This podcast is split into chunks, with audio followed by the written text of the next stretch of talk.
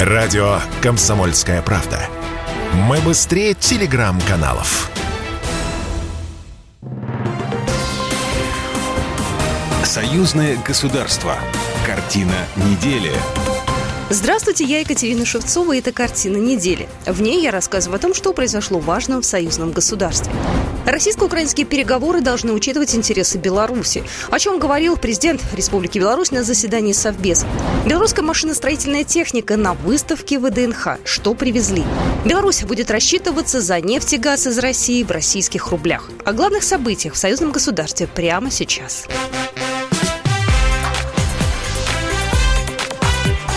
Главное за неделю. На этой неделе Александр Лукашенко собрал Совет Безопасности в расширенном формате.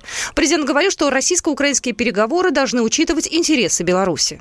Не может быть переговоров без участия Беларуси. Мы исходим из того, что эта война за забором нашей страны.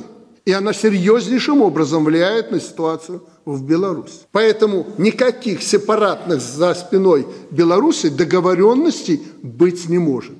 И я абсолютно убежден и знаю, что Россия такую позицию понимает.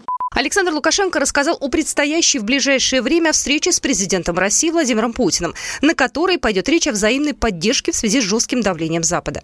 Кроме того, президент Беларуси рассказал участникам совещания о том, что пришлось провести спецоперацию по освобождению белорусских дальнобойщиков из Украины. Дошло до того, что эти негодяи начали захватывать там наших людей, прежде всего водителей автомобилей, которые в то время попали туда, арестовали наших там полторы тысячи или сколько вагонов, захватили наши автомобили и до сотни, по-моему, наших ребят, которые управляли этими фурами. Я предупреждал украинцев, что мы вынуждены будем провести специальную операцию по освобождению этих людей. Мы такую специальную операцию провели и всех наших людей освободили. Лукашенко предостерег руководство Украины от надежд на помощь Запада в восстановлении экономики. Уже после заседания Совбеза министр иностранных дел Владимир Макей рассказал журналистам, что позиция Беларуси по переговорному процессу до Украины и России доведена. Всю неделю в Москве на ВДНХ работала выставка передовых образцов машиностроения России и Беларуси. Почти 70 экспонатов расположились на открытой площадке между павильонами Беларуси и «Россия. Моя история». То, чем гордятся наши промышленные гиганты. Все экспонаты можно потрогать, залезть в кабину. На открытии мероприятия прозвучали поздравления с праздником, с Днем единения народов России и Беларуси президента двух стран.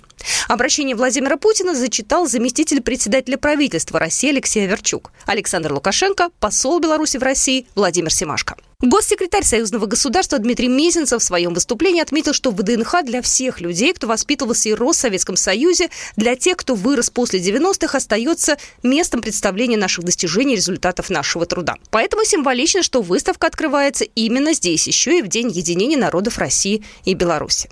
То, что мы за эти годы осмысливали, задумывали, спорили, соглашались, но выходили на задачи экономической интеграции, которая утверждена была национальными лидерами и подготовлена национальными правительствами, это ведь все и легло в фундамент нынешнего. А то, что давит на нас, ну, потерпим, переживем. Для нас очень важно ощущение победы, как преодоление трудностей в совместных задачах технологических, экономических, финансовых, социальных для людей. Речь на открытии шла об импортозамещении. Заменить западную технику, например, можно продукцией белорусского Амкадора. В Москву завод привез самые массовые машины, погрузчики, грейдеры, коммунальную технику. Директор дистрибьюторского центра Амкадор Валерий Круговой. На Амкадоре политика импортозамещения активно прорабатывалась с 2015 года. Сегодня есть наши холдинги в Беларуси. Сегодня по нашим базовым моделям у нас локализация внутри Амкадора доходит до 95%. За 8 дней работы выставки, по нашим подсчетам, на супермашины пришли посмотреть около 150 тысяч гостей. Даже можно успеть на нее сегодня, 9 апреля, последний день работы выставки. Итак, с учетом того, что Scania, Volvo и Mercedes сбежали с нашего рынка, им на замену могут приехать МАЗы. Поэтому на выставке в Москве автозавод представлен с размахом. Многотонные автопоезда, грузовики, мусоровозы и даже мобильный офис. Отдельно стоит необычный мазовский электробус. Он может проехать без подзарядки 300 километров. Белазы на ВДНХ не они выставлялись с 1984 года. Теперь приехало две машины. Одна – это самый маленький карьерный самосвал, грузоподъемностью 40 тонн.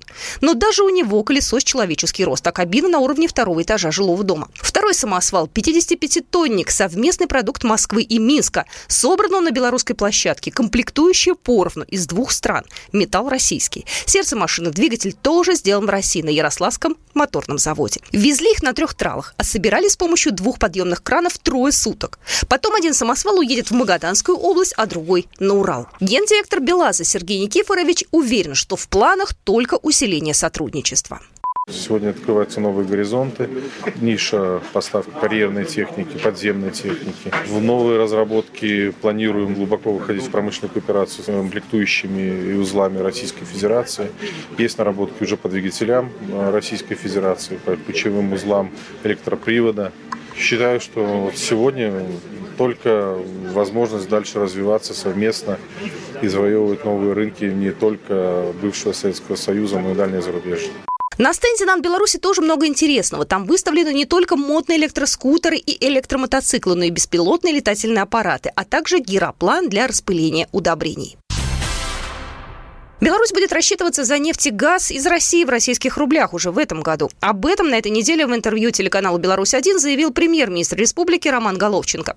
По его словам, благодаря подписанным отраслевым союзным программам Минск и Москва существенно продвинулись к выходу на единый порядок ценообразования на энергоносители. Мы перешли на расчеты в рублях за энергоносители. Это очень важно. Это то, чего мы добивались очень долго. Отвязки расчетов от доллара США. Значит, теперь мы будем работать в российском рубле. И это не потому, что вот как Россия сейчас э, требует от э, Запада абсолютно справедливо осуществлять расчеты в их национальной валюте. Для нас это выгодно экономически, мы всегда за это боролись, и мы этого, в принципе, достигли. В этом году мы будем рассчитываться за нефть и газ, поставляемые в российских рублях. Дмитрий Песков отметил, что новая схема оплаты газа действует с 1 апреля и растянута во времени. Расчеты за апрельские поставки будут проходить в конце месяца или позже. Песков отметил, что у покупателей российского газа есть месяц на обдумывание и постепенный переход на новую систему расчетов. Россия и Беларусь расширят сотрудничество в космической сфере. Глава президиума НАН Беларуси Владимир Гусаков и гендиректор Государственной корпорации по космической деятельности Роскосмос Дмитрий Рогозин обсудили актуальное направление белорусско-российского сотрудничества в космической сфере, сообщает пресс-служба НАН Беларуси. В частности, в ходе видеоконференции достигнуты договоренности по дальнейшему продвижению совместных проектов в области пилотируемой космонавтики и созданию российско-белорусского космического аппарата дистанционного зондирования Земли сверхвысокого разрешения и российско-белорусской космической системы на его основе. На этой неделе в Беларуси презентовали книгу о народном единстве. Торжественную церемонию приурочили ко Дню единения народов Беларуси и России. Разрушенные и заново отстроенные города, памятник, объекты архитектуры в книге «Единство непобедимого народа». Ее автор Владимир Лиходедов рассказал, что в основе его работы лежат факты о трех войнах – Отечественной 812 года и Первой и Второй мировых, которые сам он считает настоящими конфликтами, изменившими мир. Эта книга, она книга напоминания. Ведь наши предки в этих трех войнах были вместе. Хочу, чтобы все, все задумались вместе. И поэтому вместе они отстояли страну, отстояли свой народ. В книге собраны эксклюзивные фотографии прошлых лет, а также относительно новые. Их сделали специально, чтобы расположить на странице рядом в стиле до и после. Первым издание увидел министр иностранных дел Беларуси Владимир Макей. Книга об исключительной важности сплоченности стран и народов на основе незыблемых исторических и культурных ценностей, на основе общности э, взглядов на современные процессы и события в мире, на основе взаимопонимания и уважения э, к национальным интересам, на основе искреннего стремления э, к конструктивному диалогу и подлинному союзничеству. Владимир Макей отметил, что книга Владимира Лиходедова сейчас особенно актуальна. В сегодняшнем мире былые принципы оказались извращены. В некоторых странах героизируется нацизм, а те, кто освобождал Европу от фашизма, становятся в интерпретации современных политиков ряда стран преступниками. Посол России в Беларуси Борис Грызлов подчеркнул, что России и Беларуси сейчас необходимо держаться за дружбу. Сегодня мы находимся в очень важном периоде построения совместного государства, нашего союзного государства Россия и Беларусь. Название этой выставки говорит о том, что это единство непобедимого народа как раз свидетельствует об уровне наших отношений. Россия и Белоруссия непобедимы, когда мы друг другу подставляем плечо, когда мы сохраняем братские узы. Пока книга издана в нескольких экземплярах. В качестве подарка ее передадут президентам России и Беларуси. Россия и Беларусь уверенно идут по пути углубления интеграции. Об этом заявил торговый представитель Российской Федерации в Республике Беларусь Юрий Золотарев. По его мнению, у наших стран относительно одинаковый уровень производственных отношений, схожий уровень научно-технического развития. Есть сходство и в нормативно-правовой базе, а также близость менталитетов относительно одинаковый уровень производственных отношений, очень схожий, будем говорить, уровень научно-технического развития, сходство нормативной правовой базы у наших стран, а также близость менталитетов во многом определяют тесный характер торгово-экономического сотрудничества между нашими странами. Россия и Беларусь на текущем этапе являются не только наиболее активными членами такого, будем говорить, межгосударственного объединения, которым является Евразийский союз, но и уверенно идут по пути углубления интеграционных процессов. Белорусы иностранцы на этой неделе приехали в Минск на творческую стажировку. Ее организовал Республиканский центр национальных культур. В списке гостей 28 представителей белорусских диаспор из 8 стран. Плетение из лозы и соломки, валяние шерсти на мастер-классах учатся даже ткать на старинном станке. Светлана Барташевич, руководитель региональной национально-культурной автономии белорусов Карелии. Это культура, это наше отношение к быту, трудолюбие однозначно, кулинария.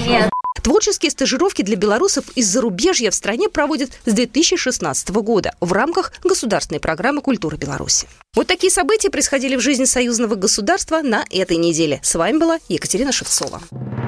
Программа произведена по заказу телерадиовещательной организации Союзного государства. Картина недели.